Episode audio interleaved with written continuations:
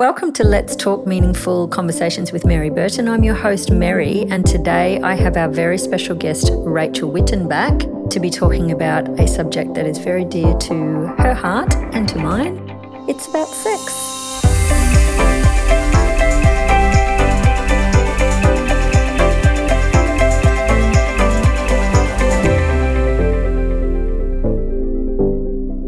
Hi, Rach. Hi, it's so good to be back again. So good to have you back again. So, we are talking today a little bit more about what we started in our last episode, mm-hmm. which was on desire discrepancy. Do yeah. you want to just describe what that is? Yeah, so we were talking about the low desire and the high desire couple in a relationship and how one would always be a low desire person and one would be a high desire person in a couple at any point in time.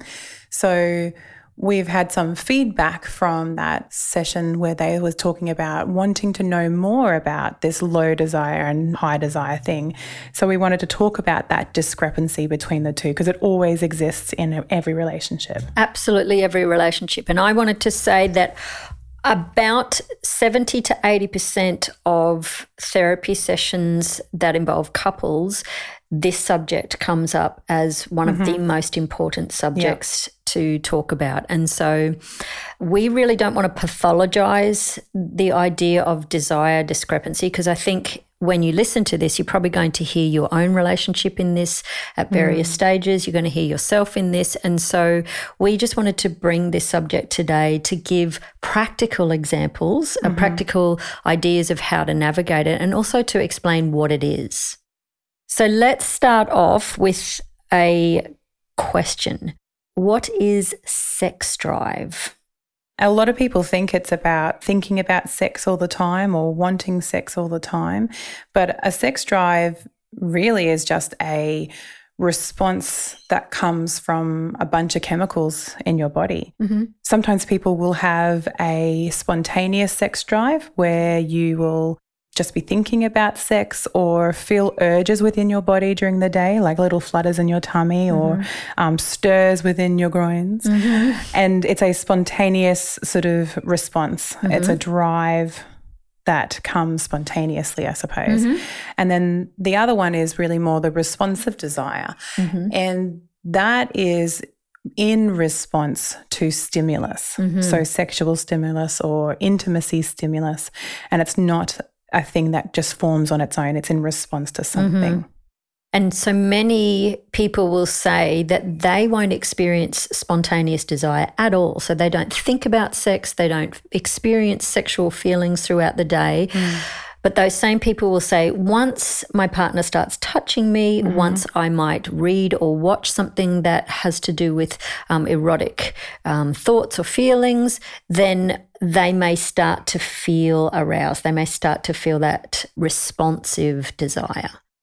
So, really important when we're looking at desire discrepancy and the high desire and the low desire is what does affect the high desire and the low desire for sex? Well, I think when you're looking at what stage of life you are at mm-hmm. as a person, as a human. So, are you in your late teens, or are you early married, or in your 30s, or 40s, or 50s?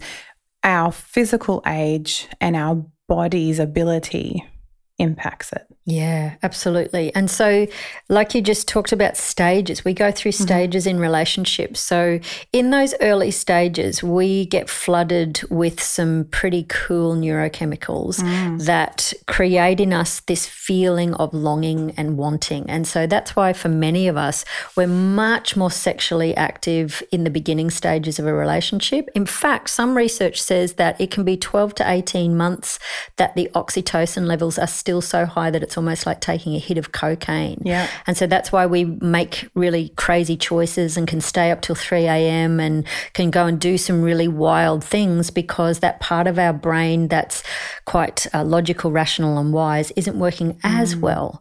And so, for many of us, when we go into a more committed relationship, we then have this domestic energy where what happens is our neurochemicals just balance out slightly. And therefore, we can often not feel that rush of excitement that we felt in the beginning. And a lot of people mistake that for, I've lost this mm. loving feeling towards my partner. I'm just not as into them. Mm-hmm. When in actual fact, you've just settled into this wonderful relationship that you've got. And then other factors happen. So for many people, they'll become committed and start a family. Yeah. They'll become committed and they'll have financial pressures. Mm-hmm. They'll become become committed and then they really get to know each other and then they have issues within their emotional relationship. So all these things can really affect our desire towards one another. And the trouble with pathologizing it then or making it a problem is that we then go away saying there is something wrong with me or there's something wrong with my partner. Mm-hmm. And what mm-hmm. we're here to say is there ain't nothing wrong with either of you. This is normal. Yeah, absolutely.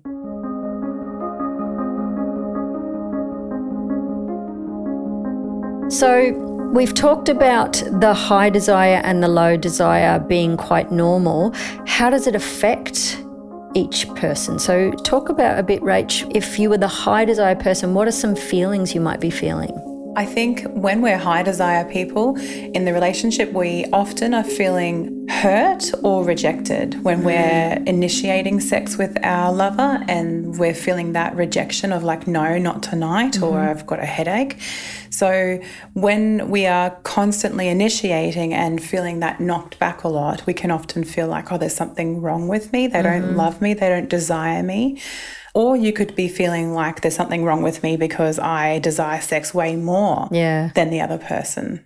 Yeah, and some people will say that they don't want to feel the feelings they're feeling. So yes. if only I didn't want sex as much, then I would feel like I had some sense of power. Mm-hmm. So, that feeling of being rejected, that feeling of being nervous to initiate again, that can really impact a person's emotional um, feelings and physical. So to physically be saying, I don't want to be having this desire, I don't want to be feeling this arousal all the time, that can mm. be really frustrating for people, huh? Yeah. And I think when that sort of stuff challenges our sense of connection or our safety, then we're going to be triggered into the fight or flight response mm. where we just leave and we don't emotionally connect to the our partner and we just flee connection because mm-hmm. it's easier than feeling the pain.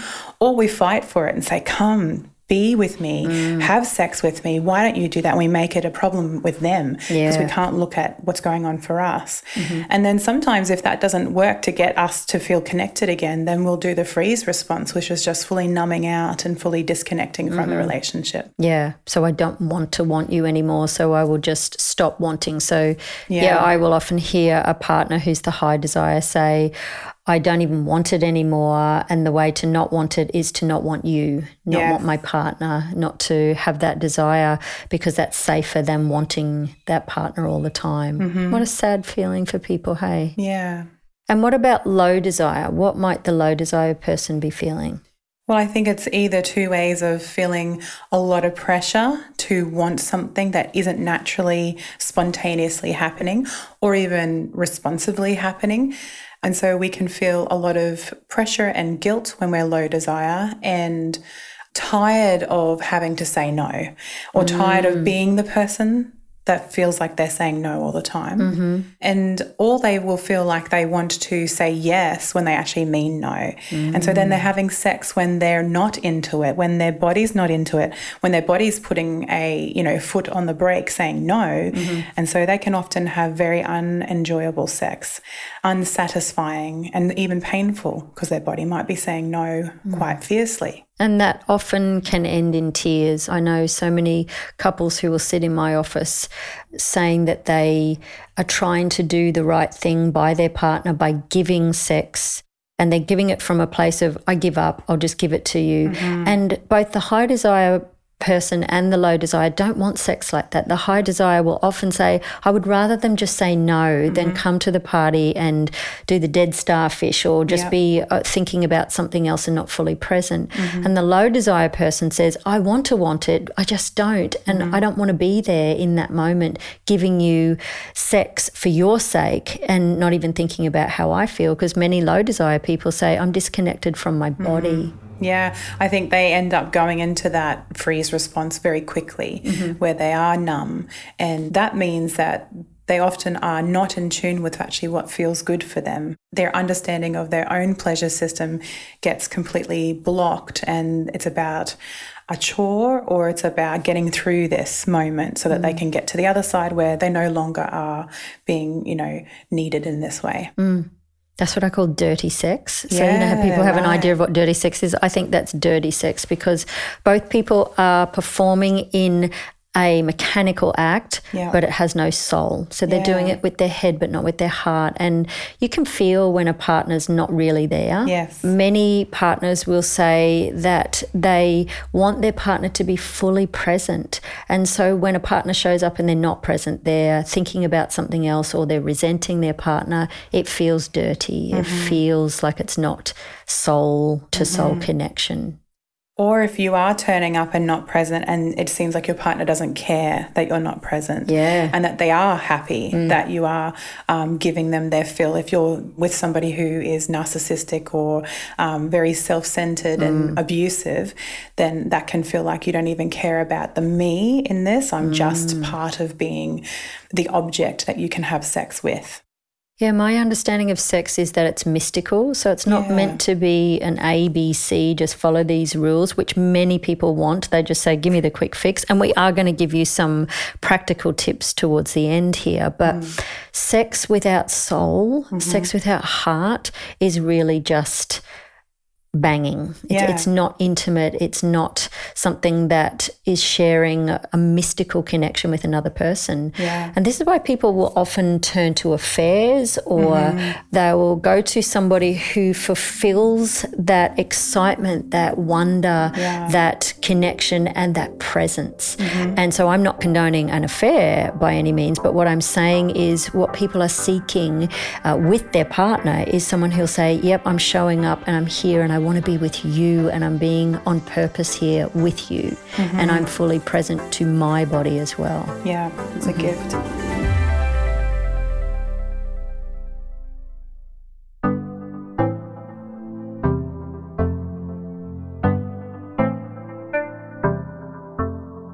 Navigating. Schnarch calls this gridlock when a high desire partner is saying to the low desire partner, I'm not going to stop wanting this. And the low desire partner is saying, Well, I'm not going to stop being in this position where I don't feel like it. They're in gridlock. How do we navigate gridlock? Yeah, you can't have half sex. No, you can't. yeah, that's a great analogy to say, yeah, you can't just say, oh, well, let's just have half sex. You either do or you don't. Yeah. Someone's going to win and someone's going to lose.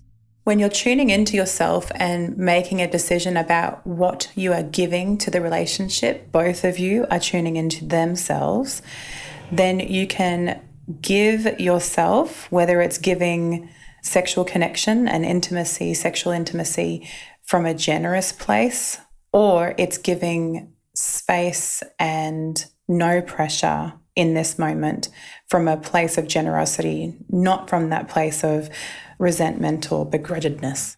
Yeah, so this is for grown ups. Good sex is for adults yeah. because when we come from the worst in us and the immature in us, we will sulk so if we're the high desire person, we'll sulk. We'll try to make the other person feel guilty. We'll let them know how we feel in a cruel way. Mm-hmm. We might withdraw, we might withhold. And when we are the low desire person and we're not coming from the best in ourselves, we can be stingy and we can be cold and harsh. Mm-hmm. And this is why it takes two very mature people to say, I'm going to navigate this mystical thing from the best in me. Yeah. So, one of the signs of a, a, really healthy sexual relationship is generosity between the two people. So, generosity from a low desire person would be saying, I'm going to give this sexual connection to you from the very best in me.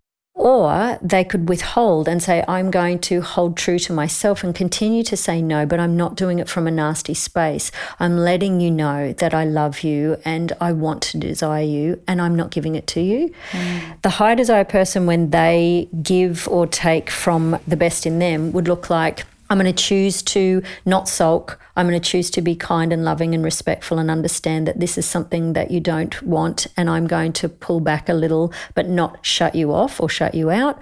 Or I'm going to keep coming to you in a loving way that is in tune with your emotions, in tune with your heart. And those two things are really hard to do, particularly when you have a need or a want that's not being met.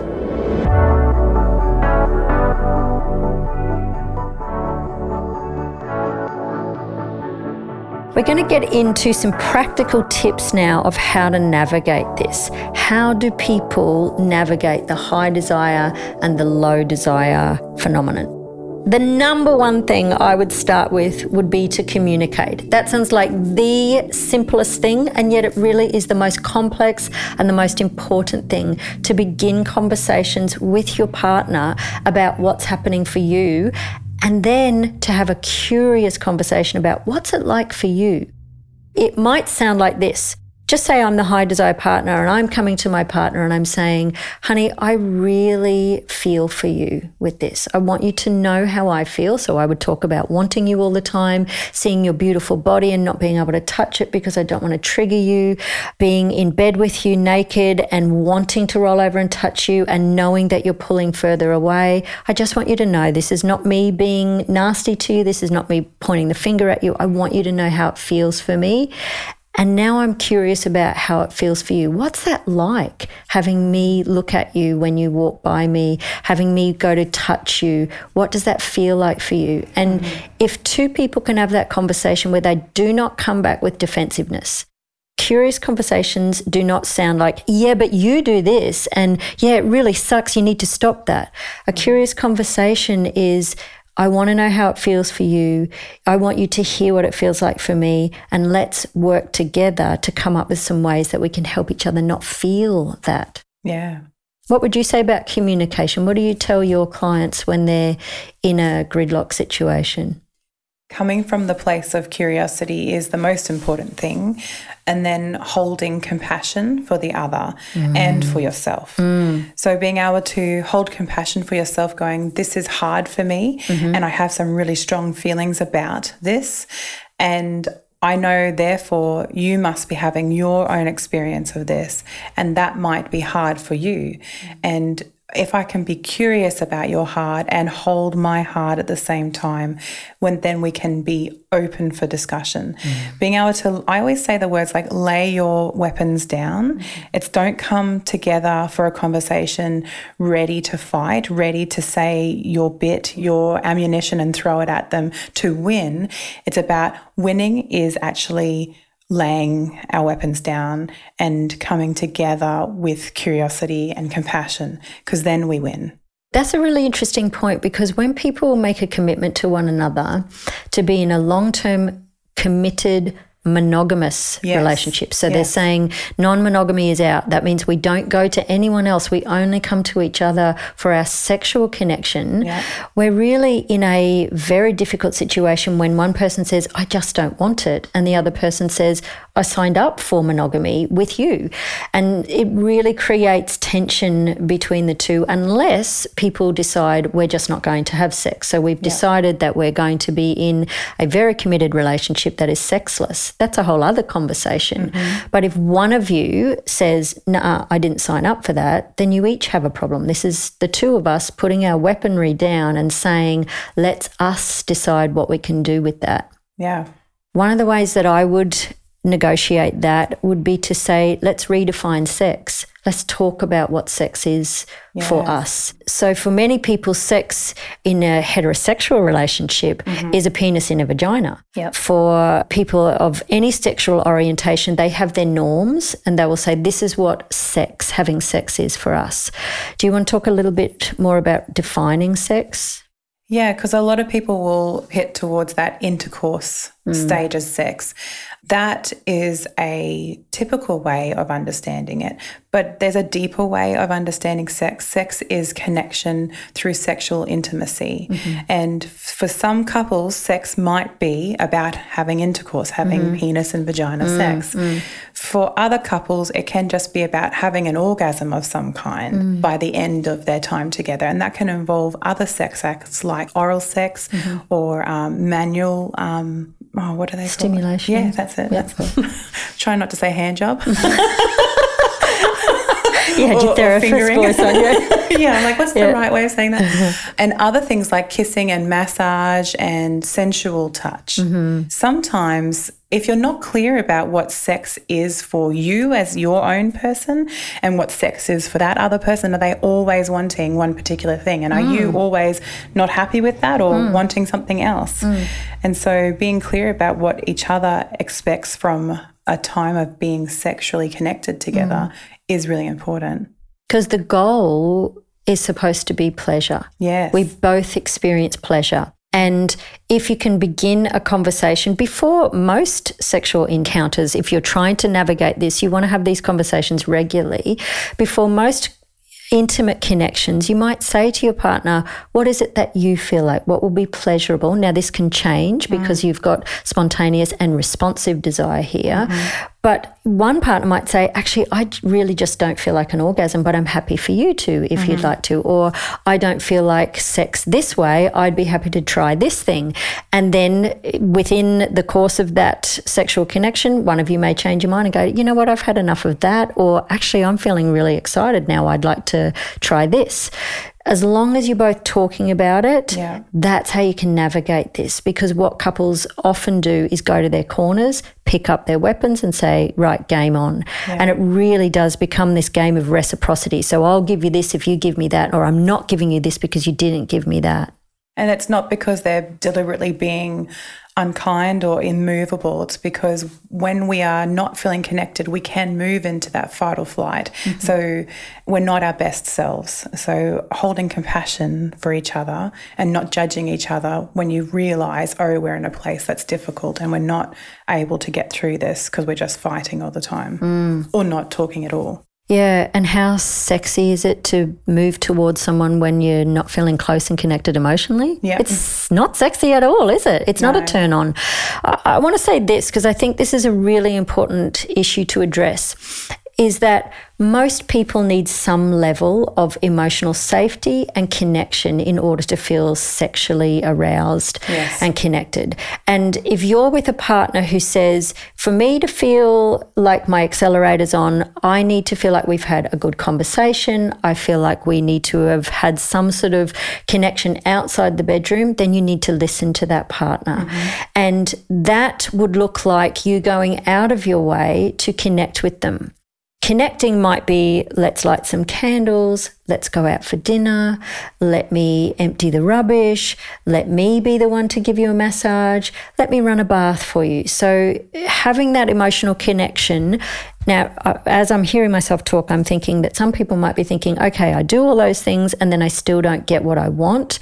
If you do it from that, that's reciprocity. So, that's Yeah. saying, I'll give you this, now you need to give this back to me.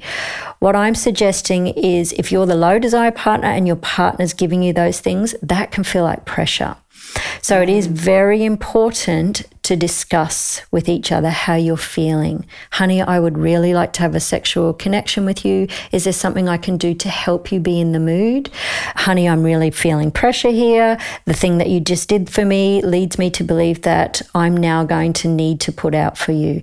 How you navigate that's so important. Now, they're really mm-hmm. normal. They're mm-hmm. very normal things for each person to feel, but you need to start talking about that. And you need to remember you've made a commitment to one another to say, we're in a sexual relationship. How do we as a couple navigate that? Yeah, That's tricky. it is. That's really tricky. especially as our drives or our experience of sexuality can change as mm-hmm. we are growing as a person. A question that I will often ask couples is tell each other what kind of sex you want to show up for. So, the kind of sex that one person wants to show up for might be hot and heavy and ending in two people having rapturous orgasms simultaneously. But the other person might say, the kind of sexual connection I want to show up for is a warm massage that ends with one or neither people orgasming, but we both walk away going, that felt really good. Mm-hmm. So, again, talking about what's the kind of sex that you want to show up for. Another little exercise I say to people is try and remember a time that you did have really good sex. What did you feel like? What was happening for you at the time? What did you think or feel about your partner? What was happening for them at the time? Both physically, emotionally? Where were you? What were the things that were contributing to that? So, what were the contextual factors like were we on holiday? Was it warm? Was it cool? Because then, if you can think about all the things that were really good about sexual mm-hmm. experiences, you can try and recreate them when you're saying, yep, we are going to try and have some connected sexual time. Yeah, and you can both be intentional with that if you're aware of your own and each other's.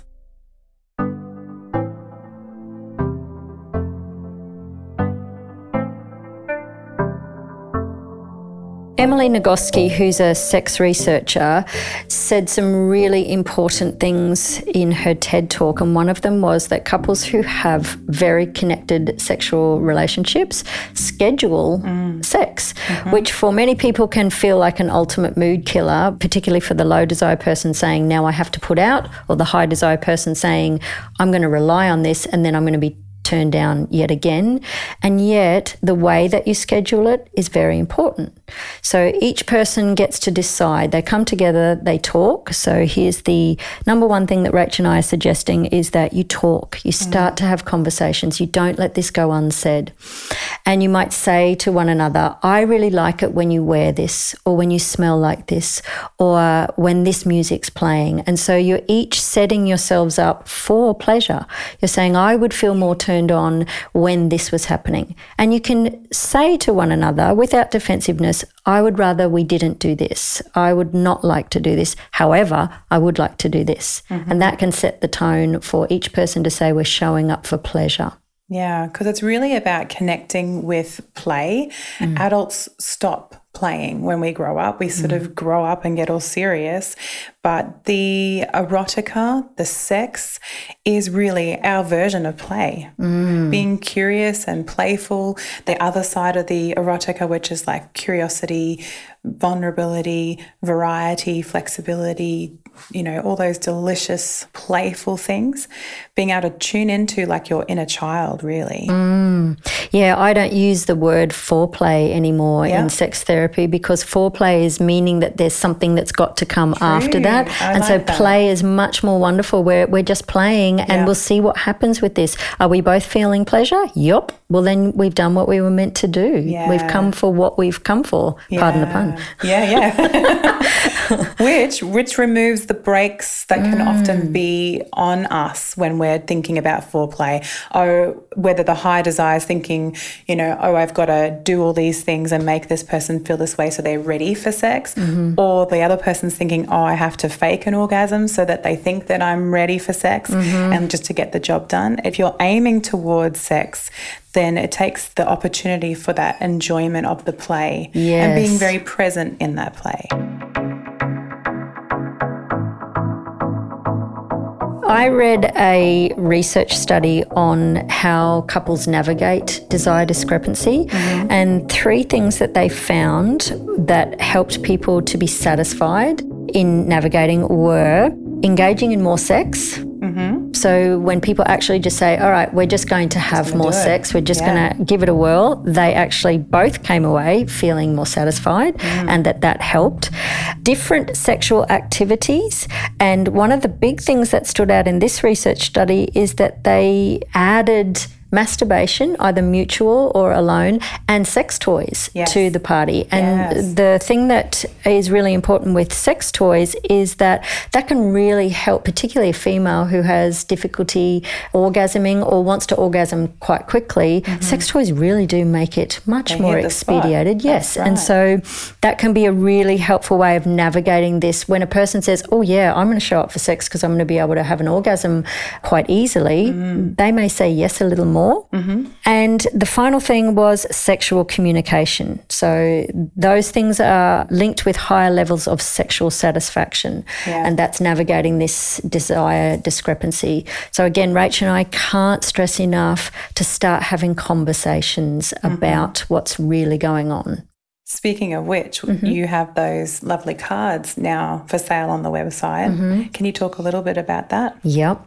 So they're erotic connection cards, and I wrote them myself actually, based on things that I heard from couples and questions that I would ask them, and the questions that I could hear that they wanted to ask each other but just weren't mm-hmm. talking about. Right. And so they're there to begin conversations. Some of you may find them a little provoking. So they may be about sex toys or how do you feel about masturbation or how do you feel about this.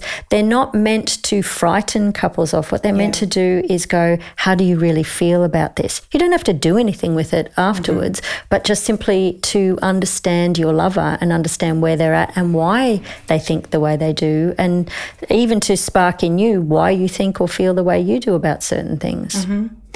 I think that's wonderful because I think for the topic of sex, the word taboo is very closely aligned to it. In very many cultures, especially the Christian world mm-hmm. or any other sort of highly religious mm-hmm. Muslim, mm-hmm. the topic of sex, because it's so sacred and it's so connected to marriage, heterosexual marriage, that it's considered to be this place where you will very quickly learn right or wrong or good and mm. bad. Mm. And so if you are thinking, oh, I would like to use sex toys or oh, I would like to masturbate more often or mutually masturbate with each mm-hmm. other and that's all we do, but you don't bring it up because you think it's wrong or bad or mm-hmm. sinful or mm-hmm. yuck, having a the cards to help you actually ask questions that you may not feel brave enough to mm. ask or even consider. I think that's great. Yeah, and I also did it because anyone who's in a relationship is going to be having sex to some degree. And it's not something that people want to talk about. It's quite embarrassing for many people to talk about, or quite shameful for people to talk True. about. And if you can't talk with your partner about your sex life or their sex life, who the heck can you talk about it with? Mm-hmm. So these questions are meant to stimulate conversations that lead to a deeper connection and deeper understanding of yourself and of others. And it's inviting that vulnerability. And speaking of vulnerability, I think it's important that because we're addressing sex, mm-hmm. I think it's important to talk about the impact of sexual abuse on desire and libido. Mm-hmm. Because sexual abuse, particularly when there's been childhood sexual abuse or if- there has been a sexual assault, that mm-hmm. really messes with our neurochemicals and our capacity to feel safe in our bodies. That's a whole other level. Did you want to say something about that, Rach?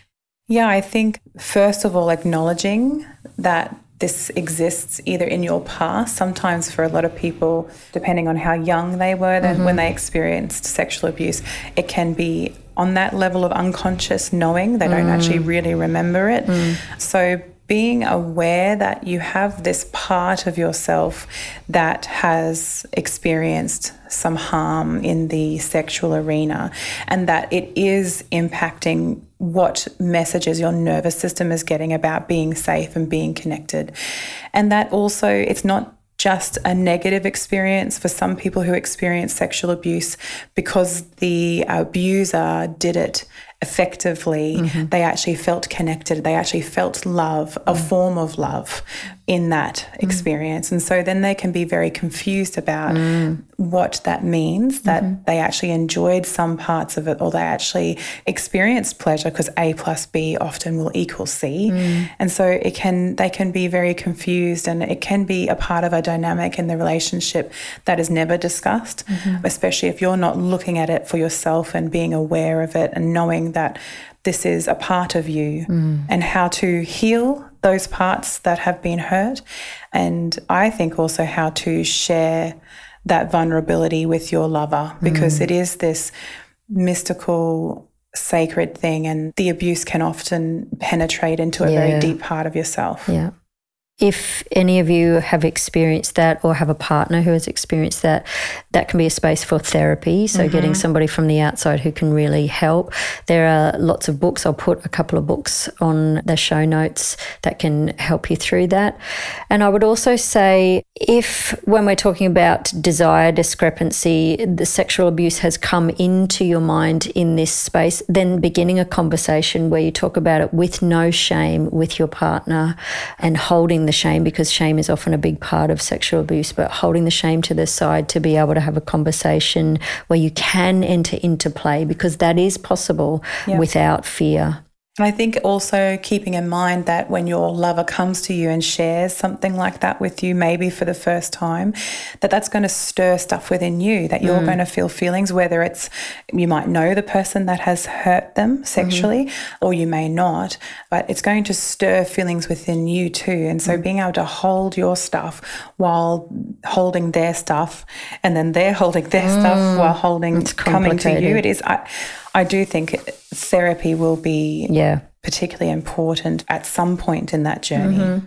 And because we're being quite serious here, we have been quite playful throughout the podcast. I think it's important to talk about when there's pain and resentment within a relationship with mm. two people. So it is very hard to desire someone when you're feeling that they've hurt you, when you're feeling that they don't listen to you, they yeah. are annoyed with you. That's worth looking at too and dealing with before you even deal with the sexual connection. Sometimes people can have a sexual connection connection and it's totally separate to the emotional connection. But most times in long term committed relationships, there needs to be a level of safety within the relationship to be able to play and have fun. So, again, speaking to a therapist or speaking to your partner or, or a safe person where you can talk about that resentment or that pain that's built up. Yeah, because in power dynamics, sometimes we can choose manipulation, so make people feel safe mm. in order to get the sex. Yeah. And then that gives such mixed messages to the Doesn't person it? receiving that. Well, you do, you're kind to me, you're loving to me.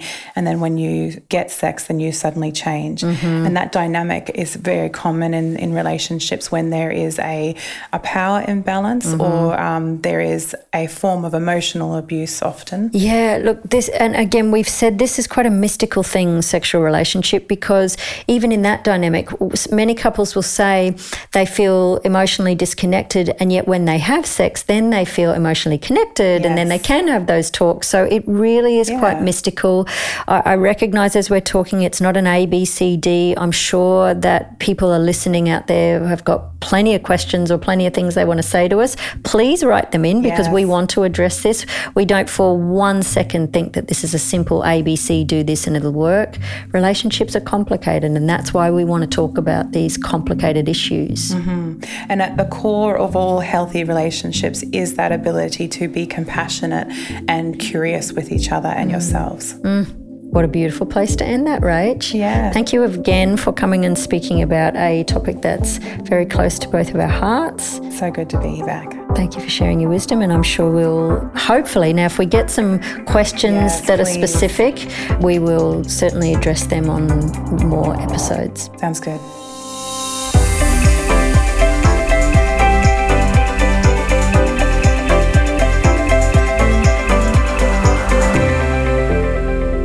This episode is a production for Merie Burton Psychotherapy and Counselling, hosted by me, Merie Burton. Audio production and sound design by Joshua Burton, social media by Riley Ranilehto, theme song composed by Gavin Luke, and online digital content by Breanah Burton. For more information or resources on today's topic, visit merieburton.com.au.